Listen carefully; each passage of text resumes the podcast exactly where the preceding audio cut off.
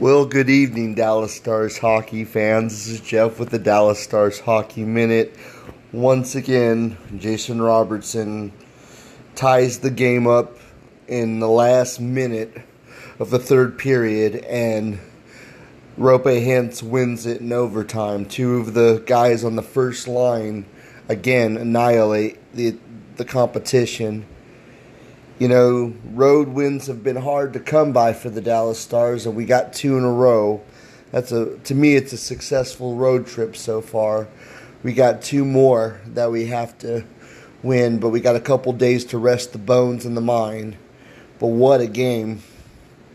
You know, pick up a, a power play goal in overtime to win it, and Braden Holtby does what he does best and keeps us in games and it just looks like we're starting to turn the tide a little bit.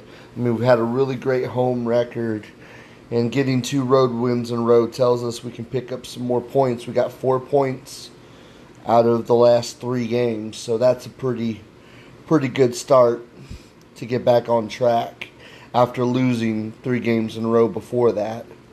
You know, it's an ebb and flow. That's a part of hockey. You got to keep fighting. And like I was talking about in the last podcast earlier before this, is, you know, when we had to come back in the playoffs and we were in that bubble a year ago and we were in the Stanley Cup final.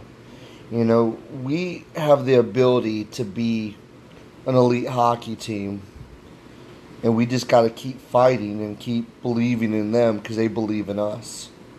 Remember, this is Jeff with the Dallas Stars Hockey Minute. We got a couple days to rest the mind and the bones, and we will play Philadelphia on Monday. Go Stars.